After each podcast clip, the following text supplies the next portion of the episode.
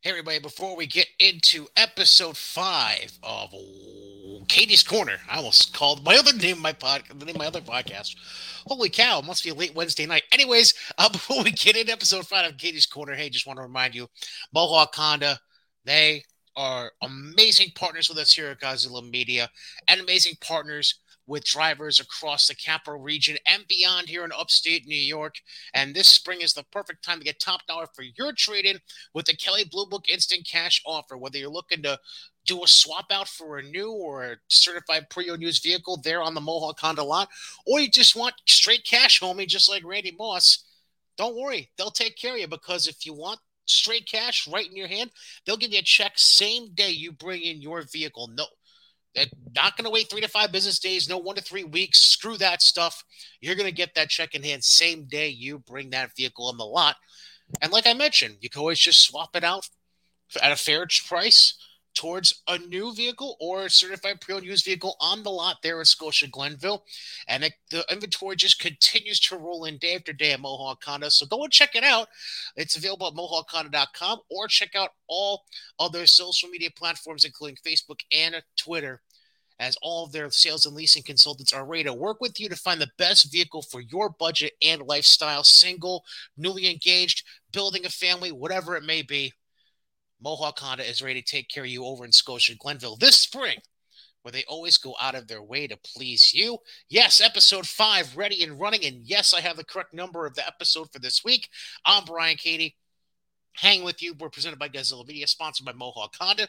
If you want to check out my Twitter and you're listening to the audio only version of this show, it's at Brian Cady. B R I A N C A D Y. If you have any questions, comments, concerns about Yankees, Mets, Red Sox, greater issues in baseball in general, Brian.Cady at GodzillaMedia.com. So let's just jump right into it with the Boston Red Sox. We're going to go from worst to best in this scenario. And uh, the only word I can think of is literally yikes. Uh, they, they lose a heartbreaker in 10 innings, 10 to 5 to the Angels uh, last night. And they're just oh, they are just a struggle fest right now. This is a team right now, 10 and 14, fourth in the division. Thank you, Baltimore Orioles. But I mean, it's a mess. Excuse me, they're 10 and 15. So 10 and 15 on the year, four, uh, fourth in the AL East, only ahead of the Orioles. They were lucky. Uh, they lost two out of three in Baltimore over the weekend. Um, they they they split the first two against the Angels to start off the week here, as Wacha was able to help pitch a, a shutout against the Angels, and then the Angels win ten to five. As I'm recording this earlier tonight, I'm recording this Wednesday, May the May fourth. May the fourth be with you. Um, just a mess. Shohei pitches later today on May the fifth, Thursday, against the Red Sox. Then you got a host the White Sox for three, who are a team just at the precipice of wanting to break out. They see all the pieces, the, the, the pieces to be fitting together properly and firing at all cylinders. And then you gotta go and face the defending World Series champion Atlanta Braves for a quick two game series before visiting the Texas Rangers for three. The nice thing, you you're getting a lot of days off here at least. You had this past Monday off. You've got next Monday off, and you have next Thursday off. So you got three off days within a week and a half. How the hell did that work out for you? I mean, take advantage of, advantage of it while you can. But I mean, just look at the schedule so far. The, the Red Sox going back to their series at Tampa in late April. I mean, they they won the opener, then lost four in a row, and then they have they exchange wins and losses in the first two, the last two in Toronto, the first two in Baltimore, then lost the rubber match this past Sunday in Baltimore, and now split the first two against the Angels. This the squad just they, they, they they're just not clicking. Like they just can't get they can't string together a pair of wins together uh, any any better than I've been able to string together consecutive months of upholding a diet over the years uh, until you know until recently. We're not gonna get into that, but I mean just look at this lineup. Dalbec still banging a buck 47. Trevor Story's barely over 200. Still hasn't hit a homer this year. Xander Bogaerts and Rafael Devers, like the two, them and JD Martinez are the three bright spots right now on this team. I mean, it's a mess. It's a freaking mess. Uh, neither of your catchers can hit. Christian Arroyo can't hit. Uh, I mean, Jackie Bradley Jr. Don't get me started. And Kike Hernandez isn't even above the Mendoza line right now. This squad is struggling. And it goes right down the line into some of the pitching as well. I mean, Nick Pivetta, where are you at? Rich Hill, you're showing your age, buddy. Now, Eovaldi, Wacha, Houck, they've held up their end of the bargain. Garrett Whitlock has been terrific so far out of that bullpen, even though he's only been able to save one game because the Red Sox aren't winning, aren't putting him in winning positions or savable positions. So it's like, man, this, like, I should be pained by the Red Sox as a Yankees fan, but I mean, this squad is just a hot mess. I mean, you, you got Rich Hill facing Shohei Ohtani to close out the series at Fenway against the Angels.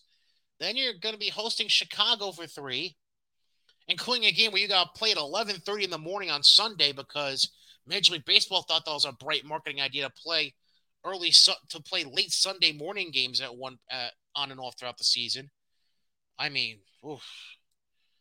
I I just I can't. I, I this squad's a mess. There's there's the easiest way for me to put it. Um, and it's only going to be get worse because the Yankees keep on winning, even though they just lost for the first time in 12 games earlier tonight in Toronto. Tampa, they somehow find a way to put it together every year. They they and after uh after their game today uh tonight in Oakland where they won three nothing, they're 15 and 10. They're 15 and 10. They're Five games clear of Boston. A Tampa team that has no business being five games clear of Boston in the ALE standings. I mean, wow. In the meantime, speaking of that division, the AL East, the New York Yankees, like I mentioned, they they lost for the first time. Again, just a reminder, I'm recording this on the late night Wednesday, May 4th. So they lost earlier tonight in Toronto uh, two to one. Nestor Cortes was pitching nasty, but Kikuchi was just a little better. Only run given up uh, by Kikuchi was the solo homer by Joey Gallo in the game that originally tied the game at one. Uh, Yankees, by the way, are off. They're the only one of the three regional teams that are off on Thursday on Cinco de Mayo before hosting Texas over the weekend at Yankee Stadium.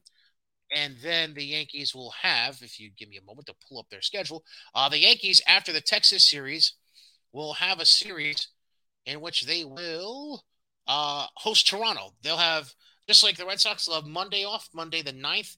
They'll host Toronto for a quick two game series, and then turn around and host the White Sox for a four game set the 12th through the 15th. Uh, excuse me, they'll visit Chicago. Uh, they'll be in Chicago, and that's going to kick off uh, an eight game road trip where they play four at, at the White Sox and then four in Baltimore against the Orioles. I mean, there's not a whole lot to say about the Yankees because they're just playing that great right now. They're playing that good. Yes, they're down to a two and a half game lead in the East over the Blue Jays, three over the Rays. But when you win 11 in a row and then lose one, there's not a whole lot to pick apart. I mean, if we're going to be nitpicky, uh, you know, Joey Gallo, it'd be nice if you hit over a buck 80. That would be nice. Um, I still stand by the, the statement that when you have two bad catchers, you have no catcher at all, essentially. I mean, Higashioka and Trevino, neither of them are batting higher than a buck 60. I mean, Gleyber Torres, like to see him turning it up. Josh Donaldson is kind of finding a groove, mm, kind of, sort of. Hicks looks good coming back from the DL. And then you have Judge and Stanton and Rizzo doing what they're supposed to do. Kiner Falefa continues to impress. He's batting over 300. LeMahieu is LeMahieu. You know what to expect from him. Uh, in his limited appearances, Marwin Gonzalez has been uh, a pleasant surprise. Taillon pitching a gem against Toronto uh, in the first game, in the, the second game of that series on Tuesday. Um, I mean, there's not much to say there. I mean, when, when the two worst ERAs in your starting rotation are Gerrit Cole and Luis Severino, you know this team is doing something right pitching. Aroldis Chapman still hasn't given up a run all year, has six saves. Clay Holmes is doing work. Miguel Castro is doing work out of the bullpen. Uh, Luetge has found a groove now, and he's brought his ERA down drastically in the last week. Chad Green's pitching well. Peralta's pitching well, including picking off Alejandro Kirk, who was sleeping at first base the other night. King is is dominating. I mean, there's not really any true weak spots right now. Even Loaisiga has has found a groove the last week or two. I mean, this team is on a roll. Now, obviously, they're not going to keep going on 10, 11, 12 game winning streaks every so often. It's not going to keep going. But, I mean, you, you have to be impressed if you're a Yankees fan, or if you're just a general baseball fan, observing what the Yankees are doing, you got to be impressed. You got to just tip your cap off to them and say, hey, you know what? You're doing a damn good job. Aaron Boone is somehow making a believer out of me so far this season. Let's not get too crazy. let's let's let's pump the brakes on me becoming an Aaron Boone fan. All right, let's let's let's, let's, let's do that. Um, although he seemed to have a, a, problem with the balls and strikes in Wednesday night's uh, series uh, closer against Toronto. You know, let, us not call myself an Aaron Boone fan yet, but slowly but surely, it seems like Aaron Boone is gaining trust again with fans and find a way to make this team work. Find a way to make this team execute time and time again. And to that I say, good on you, Aaron. Good on you, Yankees. And now it's time to get back on the horse and keep it rolling as you go into the weekend and host the White Sox for a three game set over the course of the weekend. So that's the Yankees and the Red Sox. So now we turn our attention to, of course, the final regional team, the New York Mets. Again, pleasantly surprising me over the course of the last week and then some. Uh, even though the Mets, uh, even though the Mets did go down to the Braves nine to two, thanks to uh, Shenendehowa High School out of Clifton Park, uh, a graduate Ian Anderson pitching a terrific game against the Mets earlier tonight. The Mets are still doing the work that is necessary to hold themselves atop the division. 18 and 7 now, clear of Miami by like five or six games right now. And they have put themselves in a good position early on. The, the key, the key to a season, a strong start,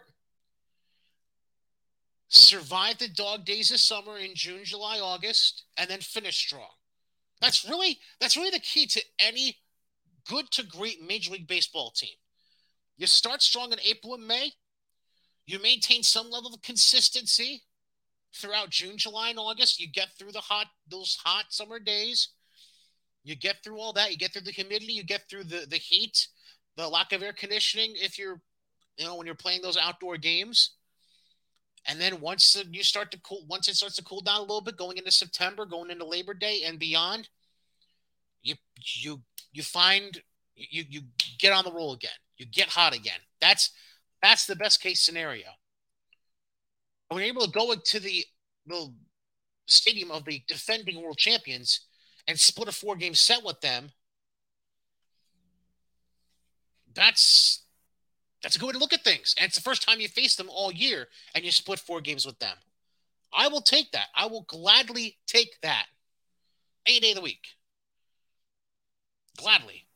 You took two out of three from Philly at Citi Field this past weekend. Now you take two, you split four with the Braves two and two. You you, you sweep the doubleheader of all of the of all the ways you could split a four game set with a team. You you won both ends of a doubleheader and then lost the bookend games uh, of the series, which is bizarre. Uh, but now the Mets, no rest for the weary. A four game set starting in Philly tonight. And then a day off. All three teams all three regional teams have ne- this coming Monday off. It's crazy. Uh, then you play three in Washington against the Nationals before coming home to Citi Field for next Friday through Sunday against the Mariners in interleague play. So this is a case where now you get to play the two bottom teams in the division again. Take advantage of the situation. You took two out three from Philly this past weekend.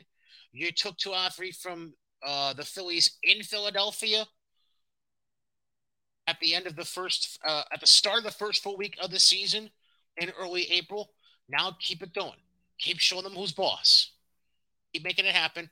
And Washington, I mean, the Mets have just been, you know, they haven't faced Washington since the opening series of the season, but that's how you started things hot. You took the first three out of the four game in that series to get the ball rolling, where you won six of your first eight games of the season. So now it's about keeping momentum at this point. But we got to get to the thing that really impressed me and pleasantly surprised me about this squad. For the longest time, the New York Mets have been a team where it's been a, an avid complaint of their fans that they, for some reason, didn't think that their team, like the, the upper management, cared about their team and the product on the field. It's a common knowledge. Let's just put that out there. Common, common knowledge. But they they put the right foot forward this past week. They put the right foot forward for the first time in a long time when they decided to cut uh, Robinson Cano this week. Billy Eppler, Sandy Alderson, Buck Showalter all decided that baseball, making a baseball decision was more important than making a money decision. And they let go of Robinson Cano. They RFA'd him. Um, he was due 24 mil throughout the rest of this year. There's still 24 million more in his contract for next year. And I have to say that that's man, they they just know how to tug at the heartstrings and make you believe that they're actually turning around as an organization, don't they? They really do. But let's just go back in time for a second here. Because this is what it really comes down to. When it all, when you boil it down, when you look at the nuts and bolts of this decision, here's what it really boils down to. Let's be real. aside from the two years Terry Collins actually finished above 500 in his years managing the New York Mets, aside from those two years when they lost in the World Series to the Royals in 2015 and then lost in the wild card game to, I believe it was the Phillies or the, no, the Giants, excuse me, the Giants in 2016. Aside from those two years, when's the last time you couldn't really sit yourself down, Mets fan or just general observant baseball fan, and can say to yourself, this organization and this team respects their manager. And this manager is demanding that respect from them. He's earning that respect from them because he not, not really not, he doesn't have to earn it. Buck doesn't have to earn a damn thing. He, he deserves it right up front with this track record of success he's had, with the way he built the Yankees before Torre took over, the way he built the Diamondbacks before Bob Brenly took over and won a World Series in 2001 the way he could have in Baltimore if their organization wasn't just so inept. You had to go back 20 years, basically. You have to go back to the Bobby Valentine era. I mean, let's be real. Let's be real. The only managers in the last 40 years of New York Mets baseball that have been truly respected across the board by players, management, other personnel in the office Davey Johnson, Bobby Valentine, Buck Showalter. And Sandy Alderson and Billy Eppler took whatever Buck Showalter said and said, all right, we'll put baseball before money. We're, we're starting, we've got a hell of a start to our season so far. Let's keep it going and make the right move for not just the on field product, but honestly, what I feel like was the right move for the clubhouse. I feel like it was the right move for the clubhouse because look at this squad right now. This squad is a, a youth infused squad right now. Now it has a good mix of veterans, obviously, in their young 30s in McCann, Escobar, Canha, and Marte. But generally speaking, your squad is full of guys in their mid to late 20s. Alonso, McNeil just turned 30, Lindor's 28, Nimmo's 29. Dom Smith is 27. You've now taken the handcuffs that some of these younger players may feel like they had, especially Dom Smith, because now you're going to give him more at bats. You're going to give Luis Guillorme more uh, at bats. JD Davis can get more at bats now. Jankowski could even get more at bats. You're taking the handcuffs off these young guys that are getting hamstrung by the 39 year old, $24 million man known as Robinson Cano being on that roster and taking playing time away from them, taking starts away from them. And now they can feel free.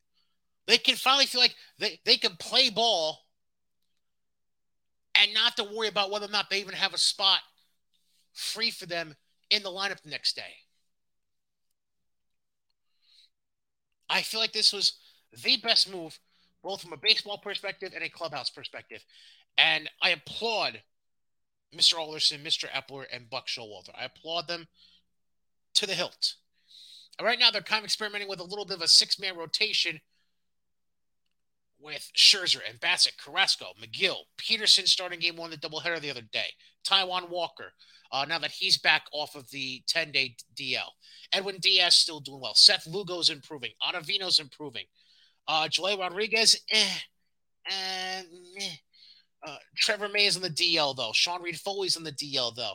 So now you're asking those guys, so that core in the front of the bullpen, the Drew Smiths, the Lugos, the Ottavinos, the Diaz's, to lift their game up a little bit and hope the guys behind you do the same. The Trace and Shreves, the Rodriguez's, the Trevor Williams, the Adonis Medinas who have been called up. You, they got to set the example for the other guys behind them. So the rotation's great right now. The for the most part, the rotation's great right now. I'm not, I'm not I'm not big on Carrasco, but we'll see what happens in the long term. So it's just a matter of the bullpen holding up there in the bargain, even though they're down two of their normal arms back there. So now we get through the Red Sox. We get through the Yankees. We get through the Mets. And I want to get to something that I addressed a little bit last week. Uh, last week, if you recall, in episode four of Cady's Corner, I tore into Angel Hernandez and how he's essentially just taking up the role that Joe West had as the most hated umpire in Major League Baseball. But he's doing he's he's going too far with it. Let's just be fair with him. Now we're going on a whole nother level here. Because it seems like the attitudes and this uh this uh this uh this this weird game of I don't even know how to put it. Like basically, I feel like the umpires are in a weird position where they know technology is catching up with them, and they're bound to become less and less necessary as time goes on. So they're having this weird ego issue right now where they feel like they have to, you know, be more controversial in your face or just be a lot crappier at their job than usual. Laz Diaz, I mean, I don't know if y'all paid attention to his strike zone uh, earlier this week, but holy crap, he was calling stuff four to six inches way off the plate. Um, that which was downright embarrassing, and was shown all across America on national TV outlets. Then you have this this schmuck who was uh, umpiring the Diamondbacks Marlins game Wednesday afternoon, and I'm looking to see what the uh, the name of the the uh, umpire is. Excuse me. Oh, okay, Dan Bellino. So Dan Bellino was the first base umpire for this game, and it's typical, obviously, after uh, a half inning for a pitcher to be checked for any substances on their pitching hand. That's we're, we're used to that by now since last year um, when they started to cut down on everything with the spider tack and all that jazz and all the rumors are surrounding it, this, so on and so forth. So Bumgarner is getting checked. Now, during this, at, at the start of it, Bumgarner is not even looking at Bellino because he expected to be a, a quick five ten second thing, nothing crazy, like it normally is. The thing is, Bellino, when he's checking his, he's using his hands to check Bumgarner's hand, but he's not even looking at the hand. He's staring daggers into the side of Bumgarner's head to the point where Bumgarner just can feel a weird tension that was unnecessary and uncalled for and like just ridiculous. And then Bumgarner feels this tension, looks at Bellino, looks at his hand, notices Bellino continuing to stare daggers at him, not at the hand that he's inspecting. Bumgarner exchanges words with Bellino. Apparently, he used explicit language towards Bellino, and Bellino just decided to toss him. So I don't know where this Napoleon complex is coming from right now. Now you could say there have been certain umpires over time that have a Napoleon complex with players. It's it's well documented throughout the years. You can diff- look at different umpires, and it's obvious. I don't know what Bellino's problem was with Madison Bumgarner, but that's a case where it's a perfect example of umpires being insecure about themselves to the point where now they have to exude that insecurity onto a player and cause the player to get themselves ejected when there should have never been that scenario or situation in the first place. To me, I feel like being a Major League Baseball umpire is the only, the only position, the only job you can hold where you can instigate bad behavior from somebody else in the workplace but you're the one that gets to dish out the punishment in the end. Like it's ridiculous. It's absolutely ridiculous. There was no need for that from Bellino. I'm sure somebody will talk to him at some point, whether it be the, the office, the commissioner's office, somebody within the umpires union, or even just the crew chief of the of the crew that worked that game today between Arizona and Miami. It's absurd. Umpires have this weird Napoleon complex that is just going too far at this point. And they need to check their egos at the door before they walk out onto the diamond every single game, or they just need to get the hell out. Just get out. It's ridiculous. We're at a point now where, as much as I'm uns- I'm still unsure about it as far as an execution standpoint, the more and more these umpires like act like complete asses, the more and more I'm like, sure, Get rid of them. Put technology into call balls and strikes. I, I don't care anymore. Do it. Because it's interactions like this that are causing distrust within players and distrust uh, from the players' union. And the weird thing is, Major League Baseball actually listens to them when it comes to this. It's come to a point where I'm I, I'm almost ready to finally just say screw it. Just put the technology and get rid of these umpires. Screw them. I don't care what it does to pensions and unemployment. Screw them. Screw them. Just get rid of them. Get rid of them. The only good thing about umpiring so far in 2022 has been when working, uh, the on-field microphone that crew chiefs are using uh, when it comes to video challenges by respective teams. That's the one good thing so far this year. But the bad is f- severely outweighing the good and getting way more of the headlines than the good. This is the kind of stuff that needs to be stopped. And I don't know if it's got to be the umpires union that says something, it has to be the commissioner's office that says something, but somebody has to say something at some point. Somebody. Because Laz Diaz, Dan Bellino, and all the other umpires that are making their fellow umpires look horrible. They're, they're just they're messing it up for everyone else. It's like it's like they say. What's the saying when you're in school? It takes one bad apple to ruin the whole bunch or the whole the whole uh you know the whole barrel. That's the case with Bellino and Laz Diaz and, and Angel Hernandez. There are three bad apples that are ruining the whole bunch for everyone else across Major League Baseball. And now, with this crap that Bellino pulls with the hand inspection, now you're gonna have everybody on the on their tippy uh, walking on eggshells at this point when they get inspected. All the pitchers, because who knows who the who who what other umpires are gonna have the quick heave ho if you give me the slightest bit of attitude about the inspection. It's a bad precedent that needs to be nipped in the bud before it becomes a league wide problem. And that being said, that's episode five of Cady's Corner. A little shorter, a little sweeter, though, I think, than most of the past episodes from the previous month. But I thank you for checking it out. Again, it's Cady's Corner, presented by Godzilla Media, sponsored by our friends at Mohawk Con and Scotia Glenville, where they always go out of their way to please you with their Kelley Blue Book Instant Cash offer. Make sure you check that out.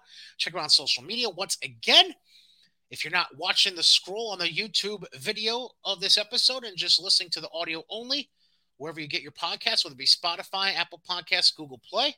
My Twitter handle, at Brian Cady. My name all is one word, B R I A N C A D Y. If you have any questions, comments, complaints, uh, issues you'd like to hear me address on the show, either about your team or something at large within Major League Baseball, brian.cady at GozillaMedia.com.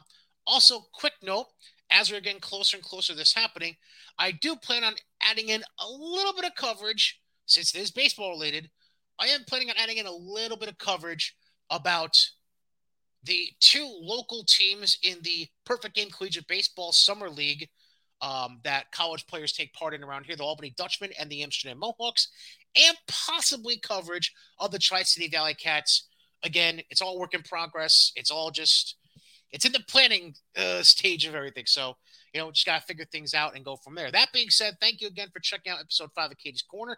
Until then, enjoy this upcoming week of baseball. We'll catch you with episode six.